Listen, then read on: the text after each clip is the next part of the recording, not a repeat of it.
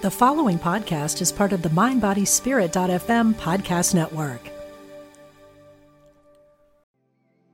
Want to fearlessly explore your creative spirit? Join artist Susie K. Edwards for Path of the Butterfly, a weekend workshop at Omega Institute's beautiful campus in Rhinebeck, New York, May 24 through 26. Experiment with a variety of art forms, engage in mindfulness, walking, and silent meditation, and discover a new and free-flowing creative vision. This workshop is for beginners and professional artists. Learn more at eomega.org/thrive.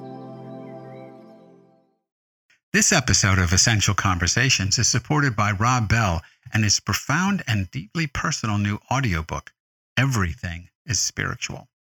Join Bell as he explores powerful insights into understanding your true purpose and place in the world. Order your copy wherever audiobooks are sold.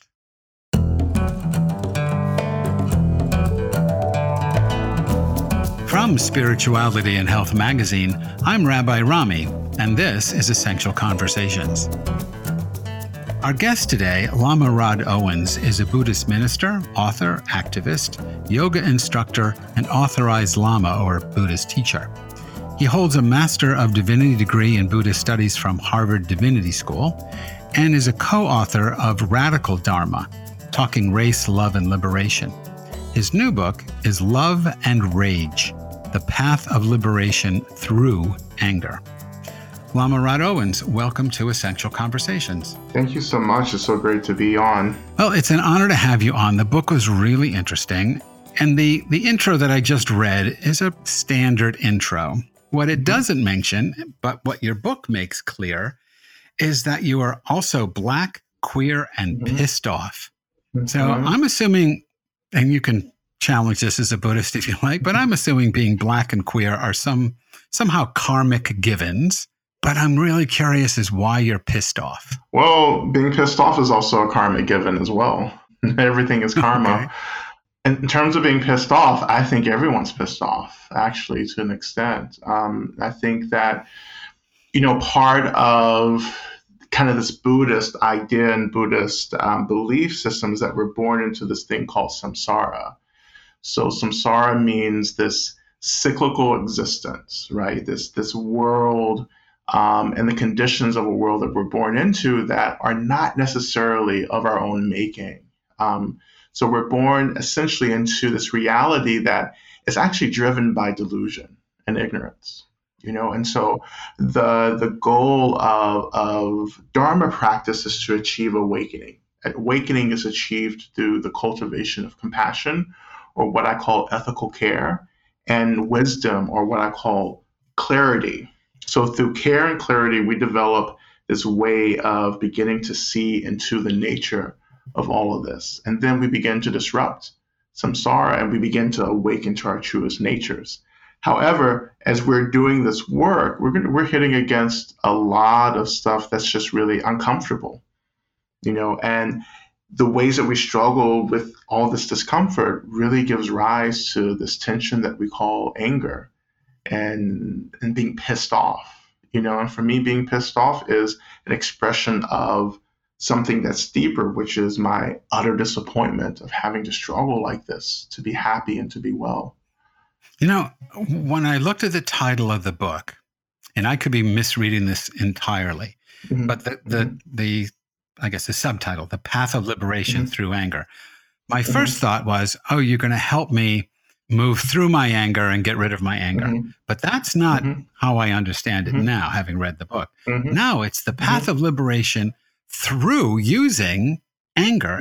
And there's in Judaism, there's something similar called redemption through sin. You use the sin as the vehicle for redemption. Maybe here you're using the anger as a vehicle for liberation. And you really go into this beautifully in a way that I found, anyway, incredibly, liberating maybe is the wrong word, but I was just so impressed, maybe because I agreed, but besides that, I was so impressed. So I'm just going to read a bit from the book. You write about images of Black people being assaulted by white bystanders and cops, and you reject the idea of using your body to receive physical violence as a strategy of nonviolent resistance. Mm-hmm. You want to keep, if I'm got the book right, you want to keep violence as an option and ask the question whether or not violence can be done out of a place of love. Yeah. I mean, that is so powerful. So tell us more about doing violence out of a place of love. Yeah, absolutely. You know, and that came out of a lot of deep wrestling with my own relationship to what nonviolence is. And I think that we oversimplify the notion and practice and philosophy of nonviolence.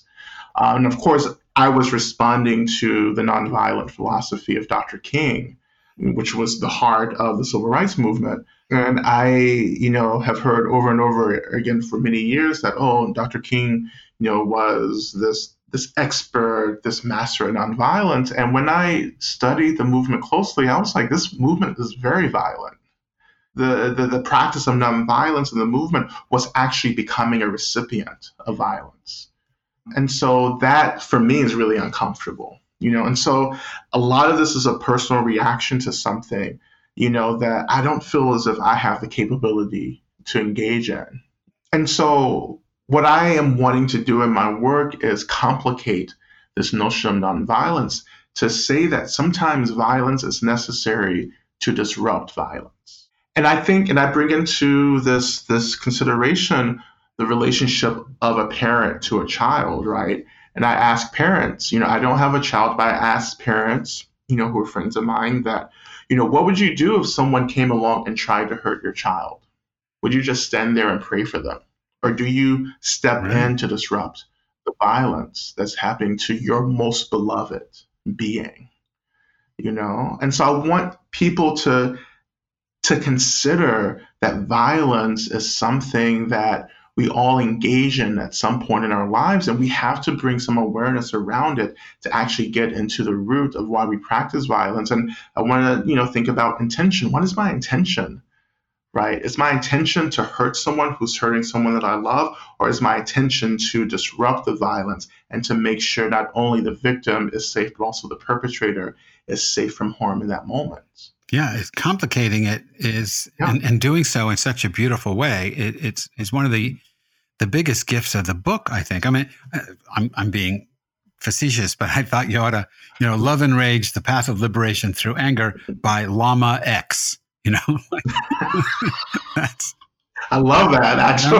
I thought, yeah, this is a Malcolm book. This is a Malcolm book. Well, I am deeply influenced by the Black Power movement. Yeah. You know, and that anyone who reads that will feel that instantly. You know, I am influenced by, you know, the Black Panther movement and Black radical traditions and Black prophetic traditions. And so that comes out in the book really strongly. You know, I think that's why this is so uncomfortable for really diehard professional Buddhists, because the way in which I center the Black traditions that I grew up in. Yeah, right. I think it's a challenge for the reader if they have some, I was going to say superficial, but that's judgmental. But if they have a little knowledge of Buddhism and they think of, you know, the Buddhist, everything's calm and peace or whatever, it challenges that. But it does challenge, the way you put it, the professional Buddhist.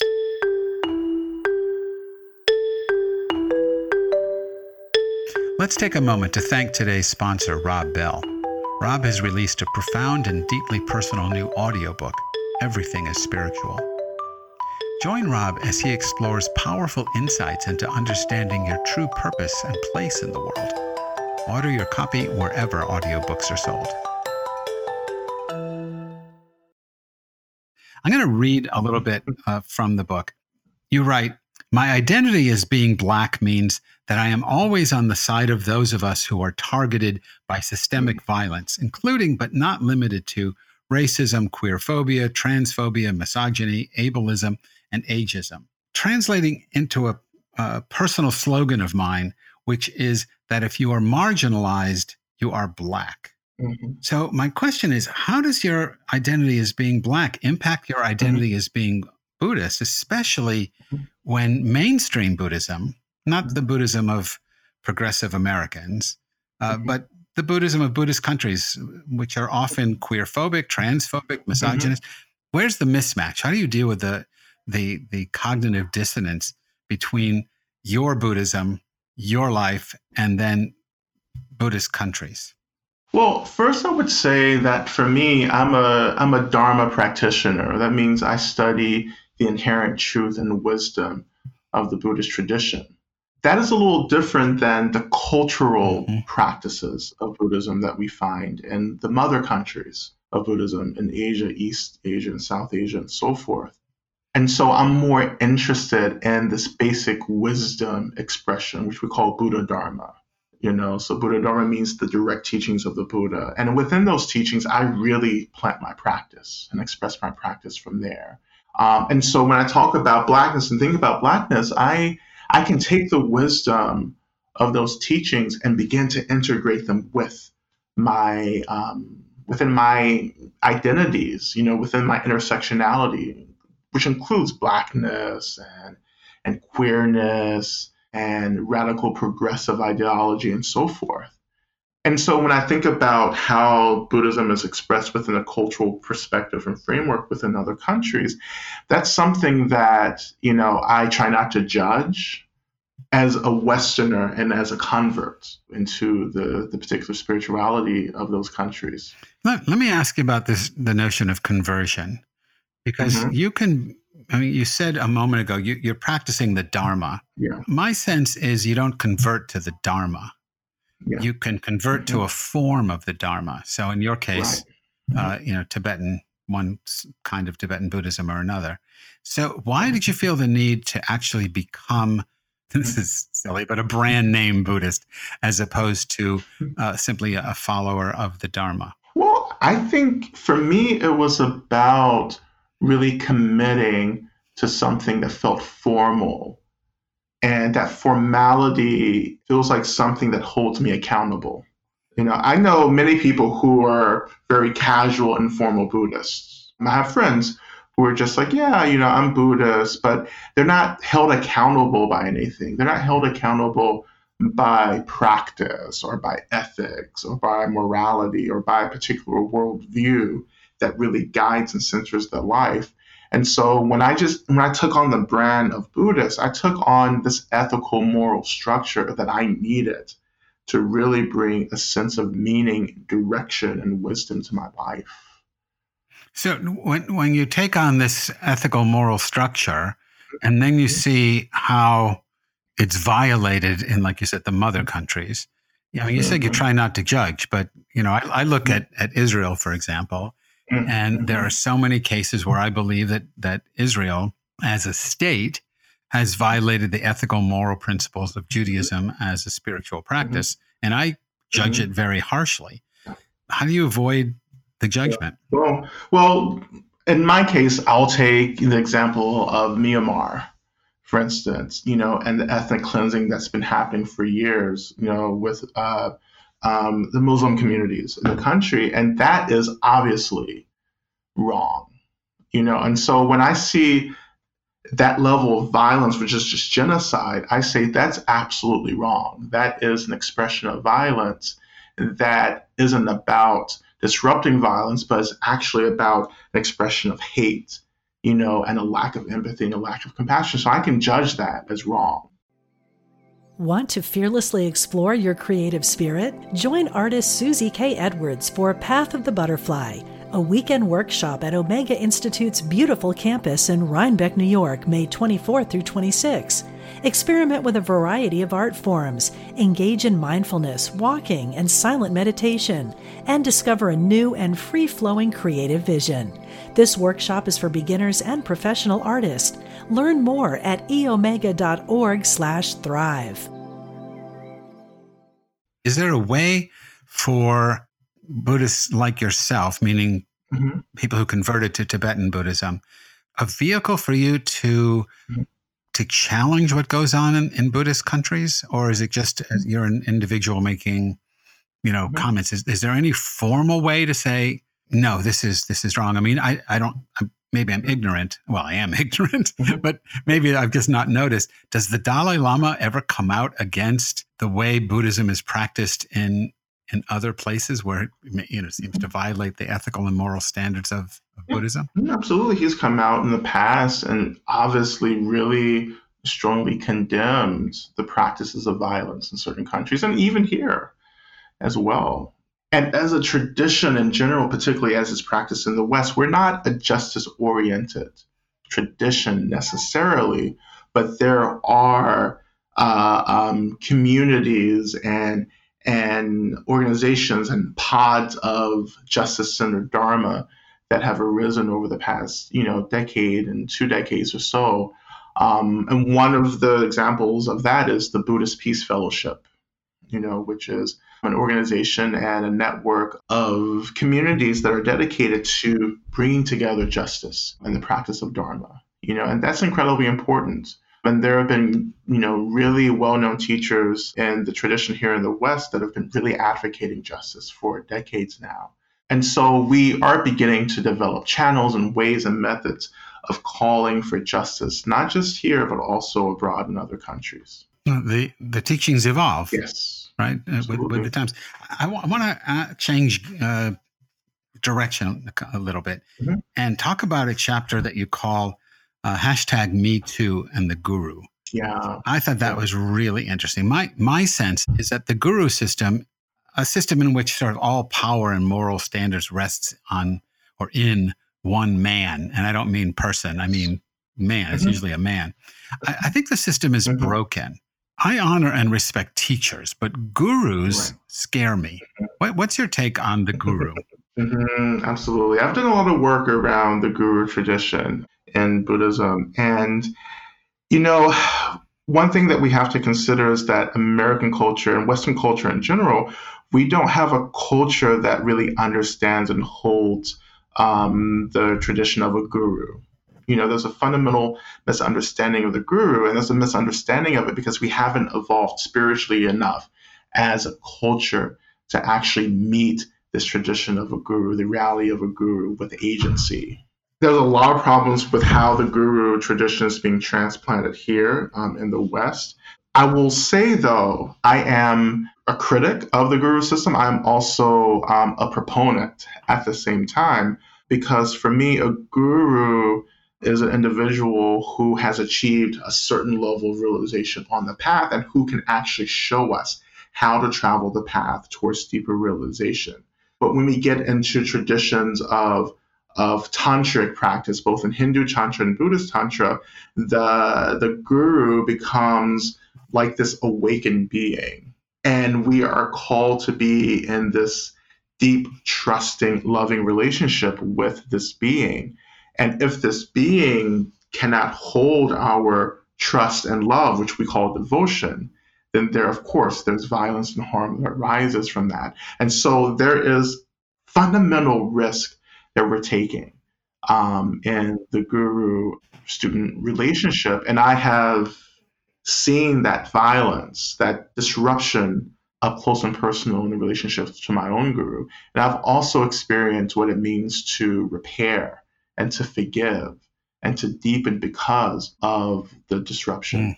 The equivalent, I guess, and I don't know if it's a one-to-one equivalency, but in Judaism, the equivalent I'm going to say to the guru is the Rebbe. And I have a Rebbe, he's deceased, but I have a Rebbe, Reb Zalman Shachter Schalomi. And decades ago, I was in his apartment in Philadelphia, and we were just talking, and there's a knock on the door. And there was just a young student from Temple. He was teaching at Temple. And the student said, I really need to talk to the Rebbe. And Reb Zalman, had opened the door, let the kid in. And he said, oh, look, the Rebbe isn't here at the moment. I'm going out with Rami for pizza for lunch. But if you come back at 3:00, I'll be back and I'll make sure the Rebbe is here. Like he recognized that it's a state of mind that he wasn't in 24/7, that he has to prepare himself so he's not, projecting his ego and his onto the relationship.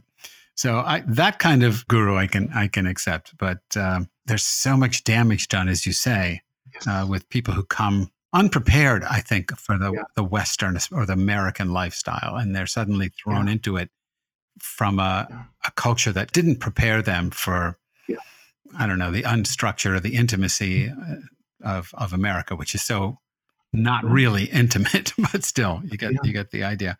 So let me ask you something else, because you and I share this fascination with the apocalypse. Mm-hmm. And for me, the apocalypse is what the word means, a great revealing of truth. And the price we have to pay for that revelation, in my mind, is the collapse of all falsehood. And again, for me, falsehood means every concept, every ism, ideology, capitalism, socialism, Judaism, Buddhism, all of that stuff.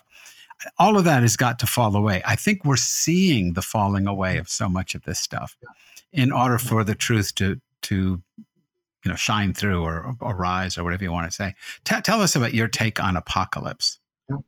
Yeah, absolutely. It's my take on the apocalypse comes really directly out of Christianity and Judaism, meaning that this is a time of revelation, a time of truth, and the ways in which we're being shown the truth and being asked to change, actually. And I love the way that in which you frame it. These falsehoods are falling away, and the struggle that we're engaged in is that we have self-identified with these falsehoods, or what I like to call systems. Mm-hmm. So we're so deeply self-identified. And so when these systems begin to crumble, it feels as if we're dying with, mm-hmm. This disruption. And what we're being called to do is turn our attention back to touching into a deeper, truer, most authentic expression of who we are outside of the systems that have conditioned us for millennia. Right. I absolutely agree. I think that's the work of the moment. And all the madness around us is reflective of the collapse. And what few of us are prepared to do is to let the collapse happen in order to get in touch with that truer self. We don't know what the self is. We only know the defined the self that's been defined by these systems that are collapsing. So it's very frightening. And I guess that's why it can be so violent in a purely negative sense. Yeah, and the violence coming from a reactivity to something that feels really uncomfortable.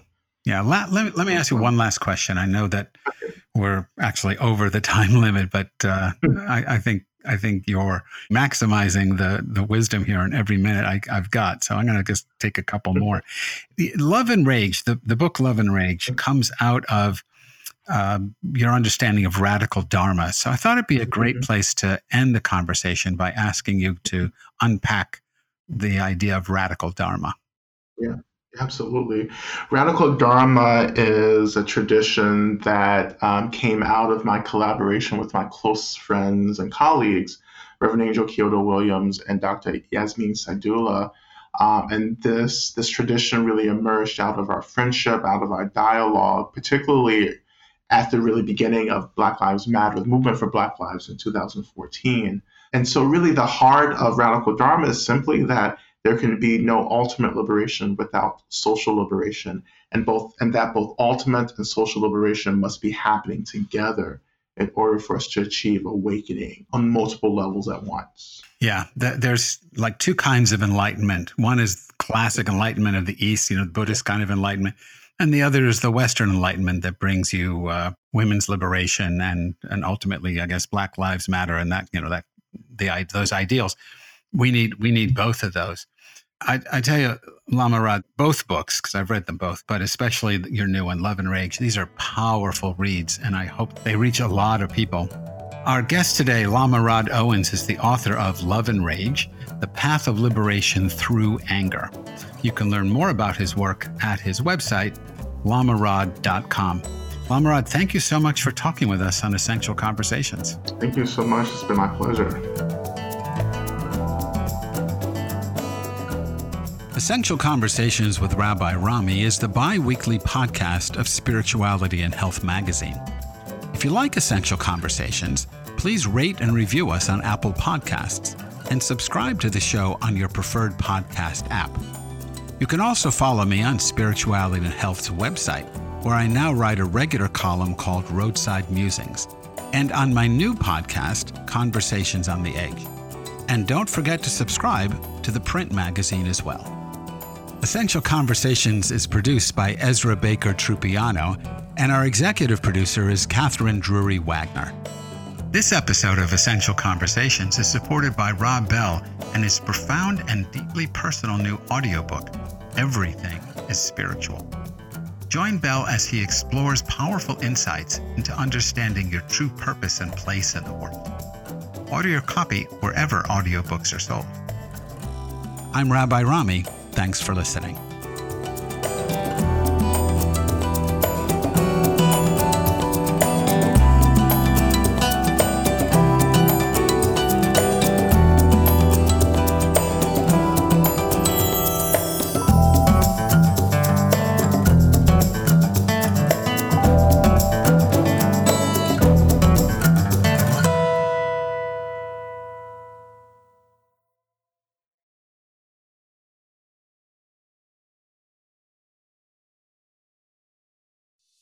Intuition is our spiritual GPS and the single best tool that we have for navigating our lives. I'm Victoria Shaw, and on my Intuitive Connection podcast, I will share with you the ways to connect with your intuition and awaken the gifts of your soul. In each episode, I'll draw on my own intuitive gifts and my training as an Ivy League-trained counselor and psychologist to help support you in reaching your highest potential. Start listening now on Mind, Body, Spirit FM Podcast Network or wherever you find your podcasts.